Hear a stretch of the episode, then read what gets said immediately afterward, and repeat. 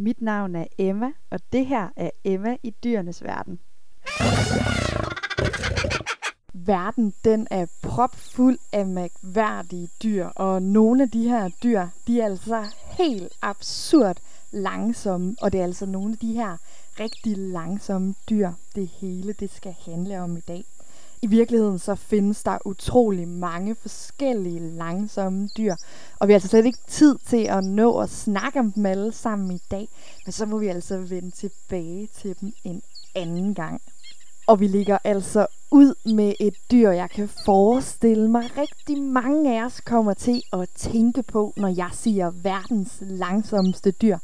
Vi ligger nemlig ud med en snegl. Og helt generelt så er snegle altså nogle af de allerlangsomste dyr, der bevæger sig rundt her på jordkloden. Men der er altså særligt én snegl, der er lidt langsommere end resten. I dag skal vi nemlig snakke om verdens aller langsomste snegl.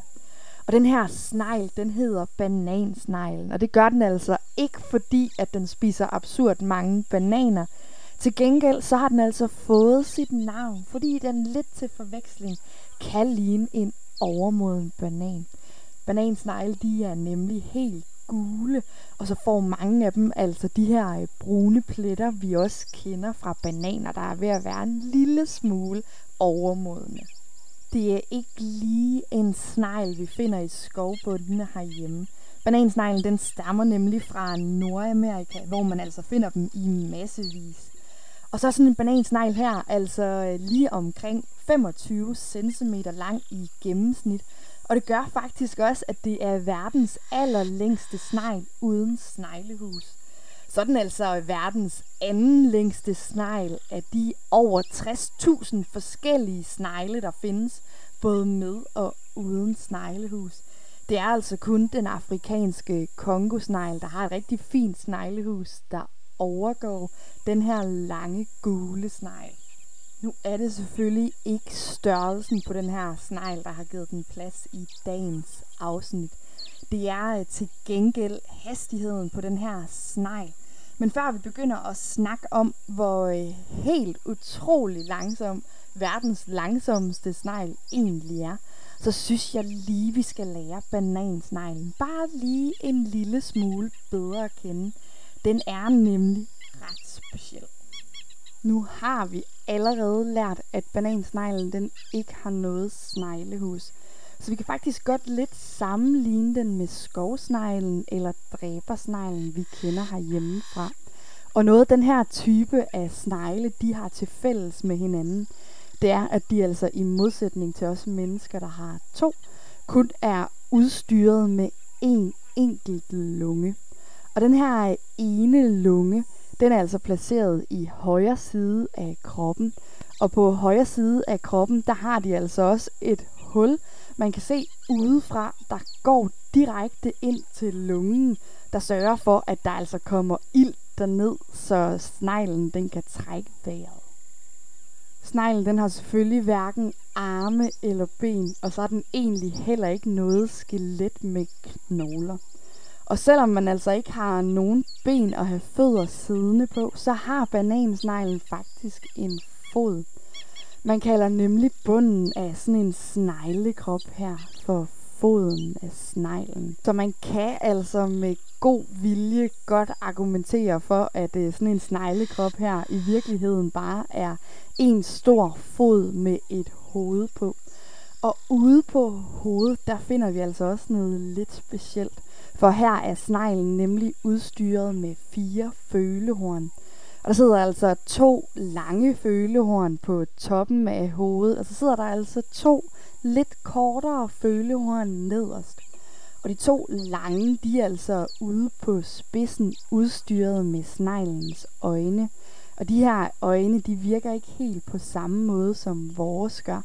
De opfanger nemlig bare lys og bevægelser, men det er altså lige præcis, hvad sneglen her den har behov for at kunne se.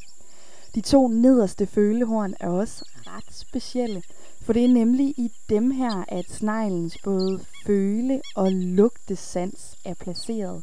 Og så er det altså ret blæret med de her følehorn, for hvis sneglen den skulle være uheldig og miste en af dem, så kan den faktisk gro et nyt følehorn, hvis der er en af dem, der ryger af. Og præcis som vi kender det fra andre snegle, så er det altså en slimet fætter, vi har med at gøre her. Og det her snegleslim, det har altså mange forskellige funktioner. Noget af det, man måske ikke lige tænker mest over, det er, at snegleslimet er ret vigtigt for, at sneglen den overhovedet kan komme til at bevæge sig fremad.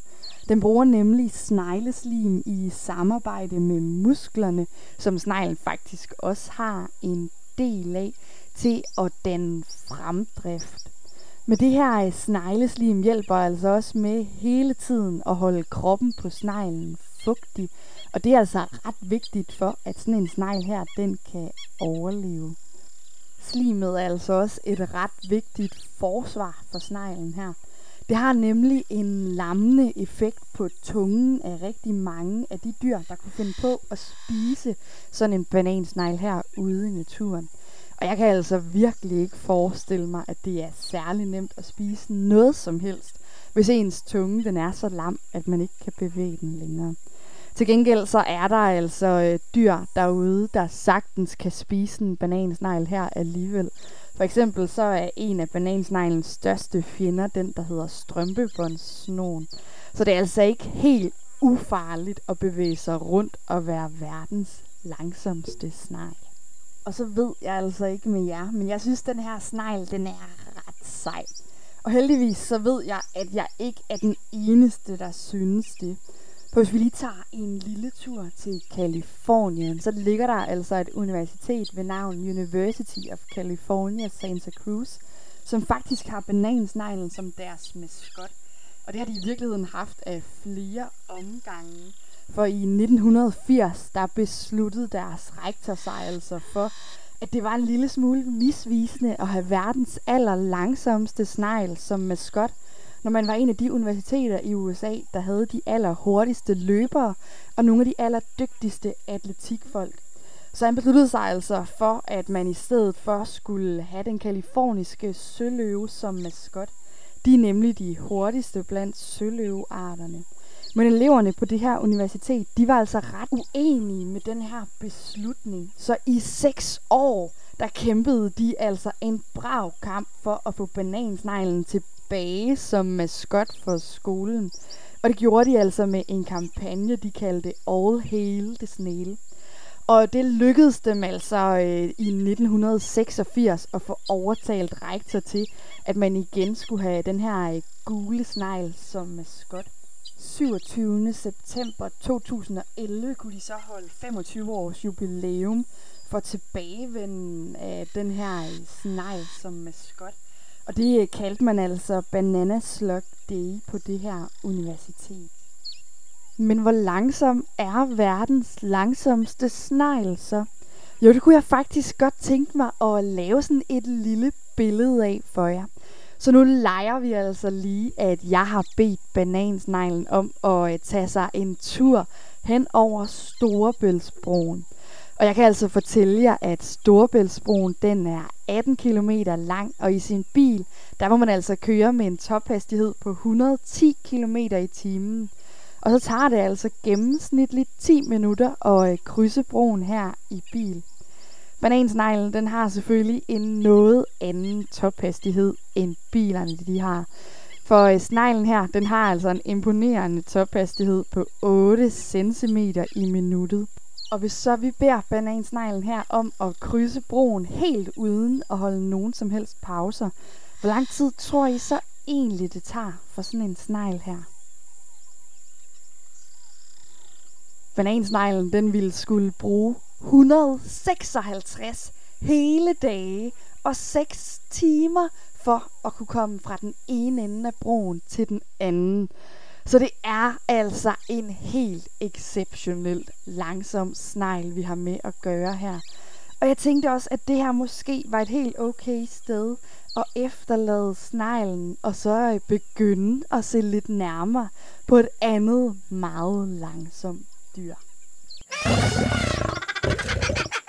så skal vi altså også snakke om et andet utrolig langsomt dyr. Og faktisk så er det verdens langsomste pattedyr, vi skal have fat i nu.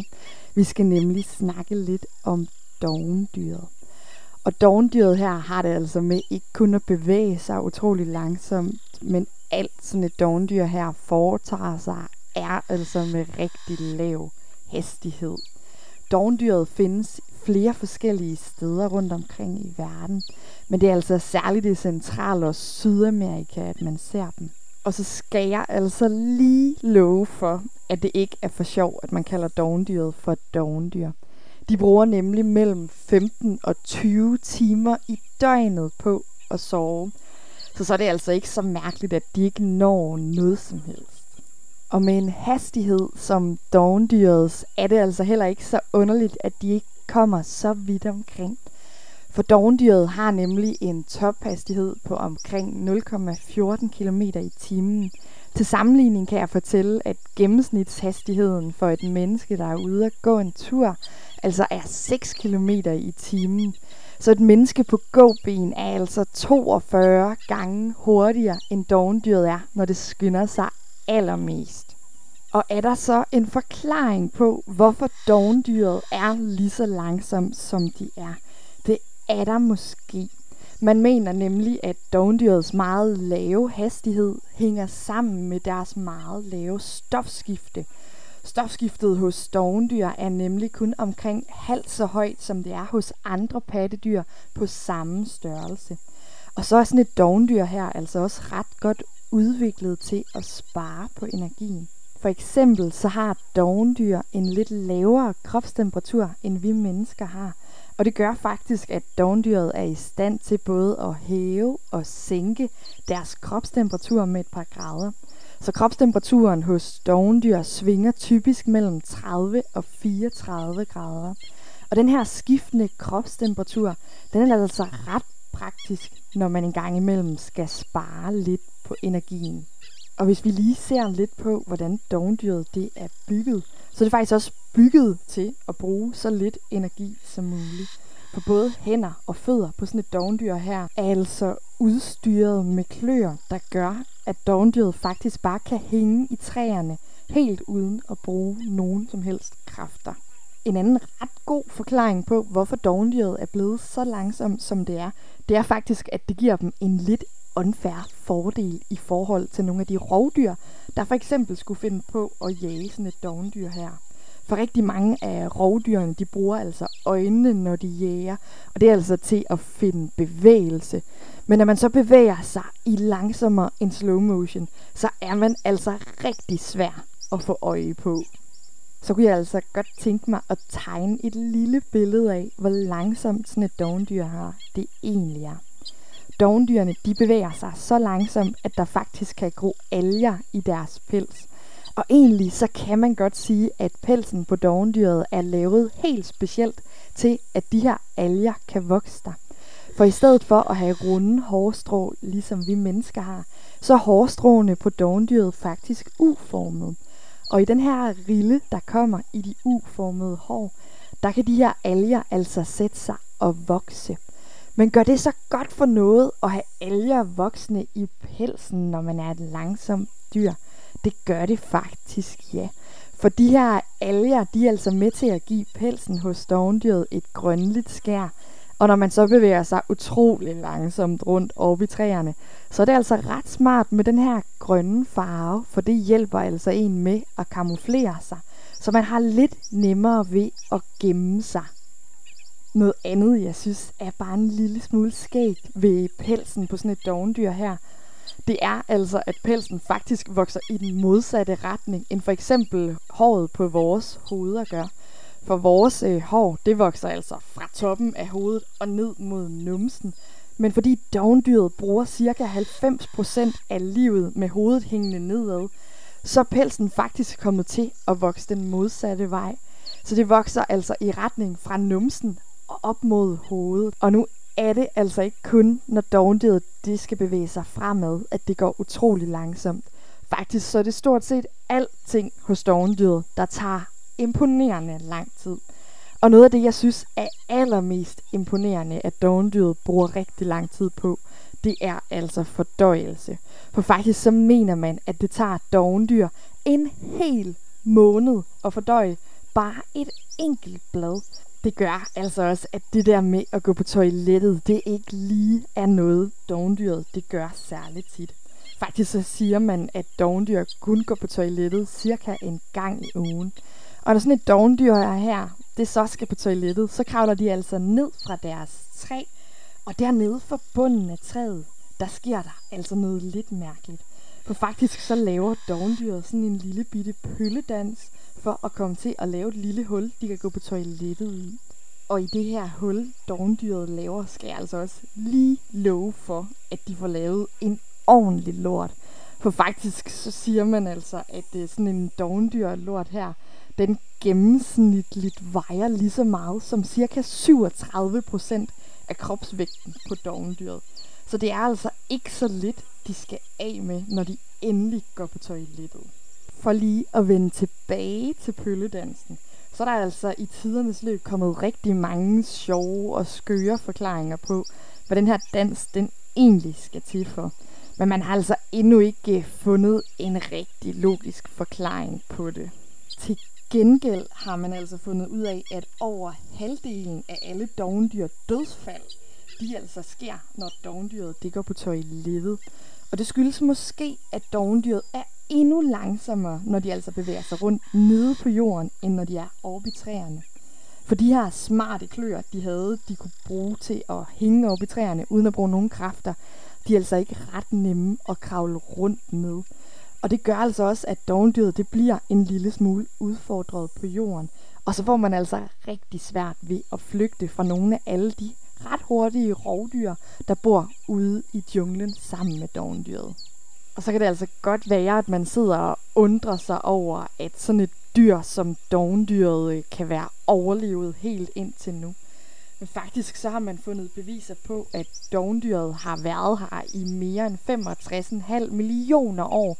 Så det er altså lige før, at øh, dinosaurerne de forsvandt. Et eller andet tyder altså på, at den her meget langsomme livsstil, dovendyret har, simpelthen må være en helt genial overlevelsesstrategi, når man bor ude i junglen. Og det tænker jeg faktisk måske er et rigtig godt sted at slutte af for i dag. Nu har vi altså også både været igennem ekstremt langsomme hastigheder, lammende snegleslim, mærkelige kropsbygninger, langsom fordøjelse og pølledanse. Så jeg har altså ikke ret meget andet at sige end tusind tak, fordi I har lyttet med i dag. Så håber jeg selvfølgelig, I har lært noget nyt og spændende, og nogle af de her allerlangsomste dyr, vi har til at bevæge sig rundt på jorden. Og så håber jeg altså, at vi ses igen i næste uge, hvor vi altså snakker om flere spændende dyr.